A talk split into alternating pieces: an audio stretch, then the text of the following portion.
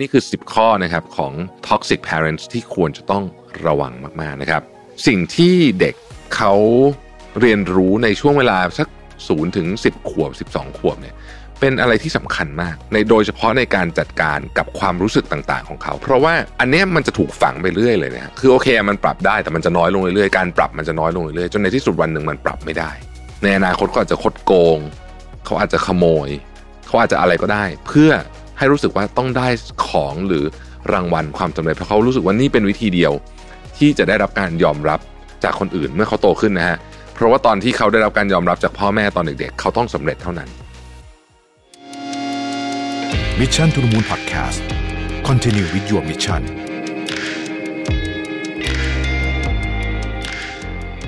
สวัสดีครับ ยินดีต้อนรับเข้าสู่ Mission to the Moon Podcast นะครับ คุณอยู่กับรวิทยานุสาหะครับ วันนี้เนี่ยผมจะเอา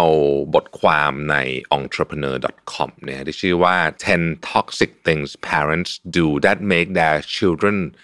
less functional in adulthood นะพูดง่ายคือว่าสิ่งที่สิ่งที่คุณไม่ควรทำนะครับในฐานะที่เป็นผู้ปกครอง เพราะว่าจะทำให้ลูกของคุณ หรือว่าคนที่อยู่ในปกครองคุณเนี่ยเติบโตขึ้นมาไม่ไม่ ไม่เต็มศักยภาพของเขาเราใช้คำนี้แล้วกัน คือเราคงจะไม่สามารถบอกได้หรอกว่า ใครจะเติบโตขึ้นมาได้ขนาดไหน แต่ว่าเต็มศักยภาพเนี่ยผมคิดว่าเป็นเรื่องที่สำคัญนะฮะเราควรจะใช้ชีวิต หรืออย่างน้อยที่สุดเนี่ยคนที่อยู่ในที่เป็นลูกเราเป็นลูกหลานเราเนี่ยควรได้ใช้ชีวิตเต็มศักยภาพของเขานะครับ เรามาดูกันว่า 10 เรื่องที่ควรระมัดระวังหากคุณเป็นผู้ปกครองหรือ ถ้าคุณเป็นคนถูกปกครองเป็นเป็นเด็กเป็นลูกเป็นหลานในครอบครัวเนี่ยนะครับ ก็อาจจะพูดกับ คุณพ่อคุณแม่ได้ในประเด็นเหล่านี้นะครับ ข้อที่หนึ่งเนี่ยนะฮะคือการปกป้องลูกๆหลานๆเนี่ยจากความเจ็บปวดนะครับ จากความเจ็บปวด ไม่ได้หมายความว่าจะให้ไปใช้ความรุนแรงกับเด็กนะฮะแต่ว่าประเด็นก็คือว่าบางคนเนี่ยไม่สามารถที่จะต่อสู้หรือว่าจัดการกับความรู้สึกของตัวเอง เวลาเจอเรื่องที่ไม่พึงพอใจได้ เพราะว่าพ่อแม่ในตอนเด็กๆนะครับ ปกป้องมาก นะฮะมันจะมีพ่อแม่แบบนี้จริงๆที่ปกป้องไม่ให้ลูกเจอความเจ็บปวดใดๆทั้งสิ้นไม่ให้ลูกเจอความลำบากอะไรเลยเนี่ยนะครับ พอโตมาแล้วเจอเนี่ยมัน handle ไม่ได้เพราะมันไม่เคยมีความรู้สึกนี้ตอนเด็ก จริงๆเนี่ยถ้าเกิดว่าเราได้ไปอ่านหนังสือที่เกี่ยวข้องกับการดูแลบุตรหลานเนี่ยเราจะพบว่าสิ่งที่เด็กเขาเรียนรู้ในช่วงเวลาสักศูนย์ถึงสิบขวบสิบสองขวบเนี่ยเป็นอะไรที่สำคัญมาก ในโดยเฉพาะในการจัดการกับความรู้สึกต่างๆ ของเขา เพราะว่า อันนี้มันจะถูกฝังไปเรื่อยเลยนะคือโอเคมันปรับได้แต่มันจะน้อยลงเรื่อยๆ การปรับมันจะน้อยลงเรื่อยๆ จนในที่สุดวันหนึ่งมันปรับไม่ได้นะดังนั้นเนี่ยประเด็นนี้ก็เป็นประเด็นที่สำคัญข้อที่หนึ่งนะครับ ผมคิดว่าเอ่อข้อนี้เนี่ยพ่อแม่ฝั่งเอเชียจะเป็นค่อนข้างเยอะนะอันนี้ต้องพูดตรงๆนะฮะอันนี้ข้อนี้เป็นเยอะเพราะฉะนั้นก็ต้องระวังนะครับ ข้อที่สองเนี่ยเขาใช้คำว่า invalidating their feelings แปลว่าสมมติสมมติแบบโอ้ยเรื่องเล็กแค่นี้ร้องไห้ทำไมหยุดร้องไห้ได้ละ อุ้ยอย่าไปกังวลในเรื่องเล็กแค่นี้เอง อันเนี้ยคือมันจะเป็นเรื่องเล็กสำหรับผู้ใหญ่จริง ๆ บางเรื่อง แต่ว่าอย่าลืมว่าในมุมมองของเด็กเรื่องนี้ไม่เล็กนะครับ สมมติผมยกตัวอย่างนะฮะเราลองย้อนกลับไปคิดตอนเราอายุสักแปดขวบเนี่ย การ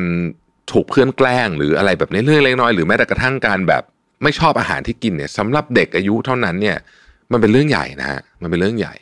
ดังนั้นเนี่ยมัน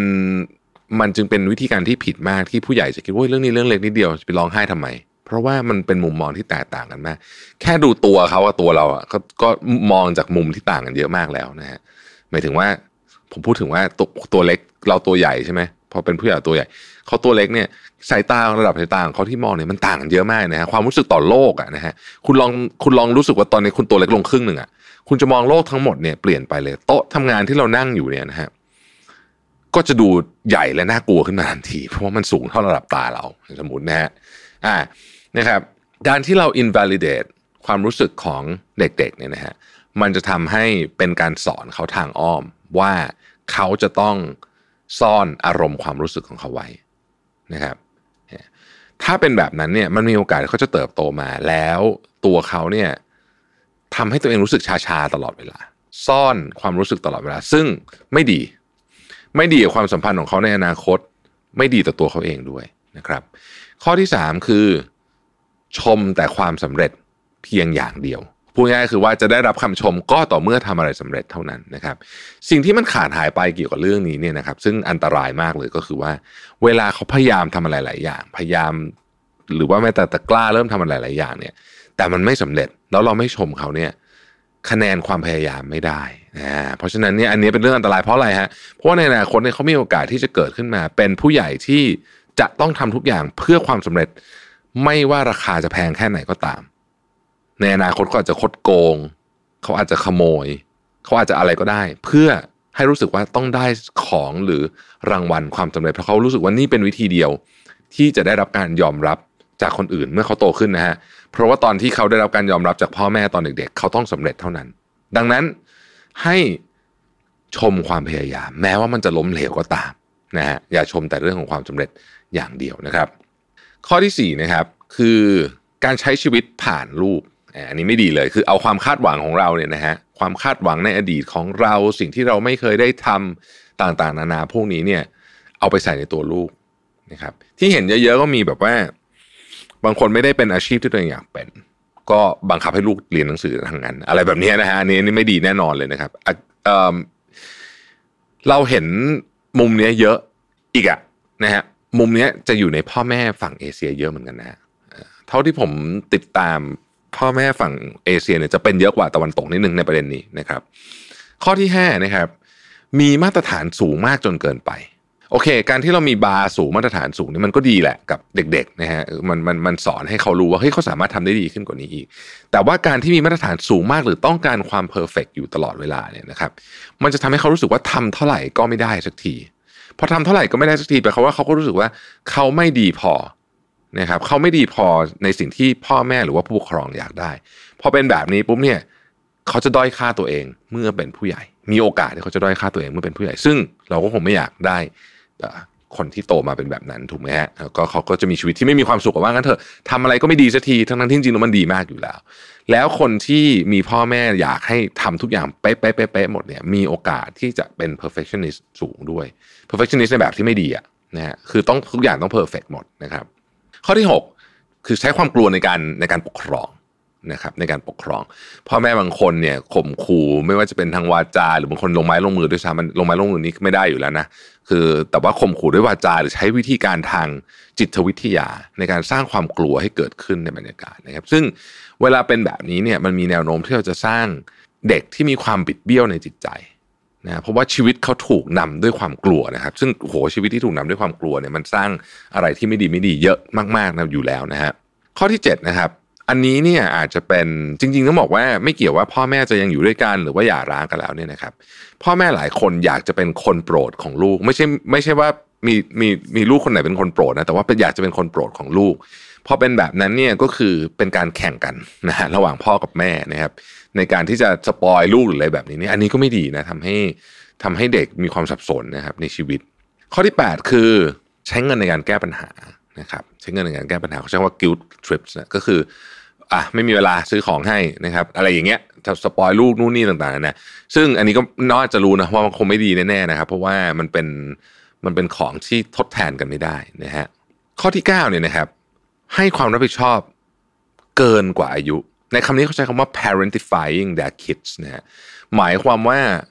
บางคนเนี่ยเป็นคนที่ไม่ค่อยมีความมั่นใจพ่อแม่นะหรือหรือรู้สึกไม่ปลอดภัยก็เลย ให้ลูกเนี่ยมีหน้าที่เยอะเกินกว่า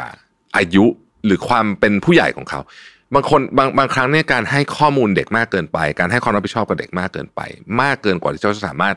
รับได้ในอายุเท่านั้นเนี่ยมันสร้างความกดดัน สร้างความกังวล สร้างความรู้สึกที่เฮ้ยเขาจะต้องแบบโตเร็วเกินไปเนี่ยนะฮะไม่ดีนะครับไม่ดีเพราะจริงๆหน้าที่ของผู้ปกครองเนี่ยคือการมอบความรู้สึกพื้นที่ปลอดภัยให้กับเด็กๆ ไม่ใช่ไม่ใช่กับกัน นะครับ อันที่สิบคือ being emotionally unavailable นะฮะอันนี้ไม่ได้หมายความว่าใช้เวลาอยู่กับลูกเยอะหรือไม่เยอะ แต่เวลาอยู่เนี่ยเราเล่นแต่โทรศัพท์หรือเปล่า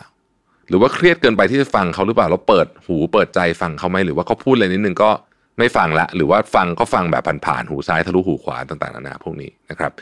คนที่สามารถที่จะอยู่กับเวลาตรงนั้นให้ลูกได้เสมอเนี่ยให้ลูกหลานได้เสมอเนี่ยนะฮะ มันมีแนวโน้มที่ลูกหลานเราจะโตขึ้นมาเป็นคนที่มีความสัมพันธ์ที่เฮลตี้กับผู้คนรอบข้าง ตอนที่เขาโตเป็นผู้ใหญ่นะครับ เพราะฉะนั้นเนี่ยนี่คือ 10 ข้อนะครับของของ toxic parents ที่ควรจะต้องระวังมาก ๆ นะครับ ขอบคุณที่ติดตาม Mission to the Moon นะครับเราพบกันใหม่ในวันพรุ่งนี้ สวัสดีครับ Mission to the Moon Podcast Continue with your mission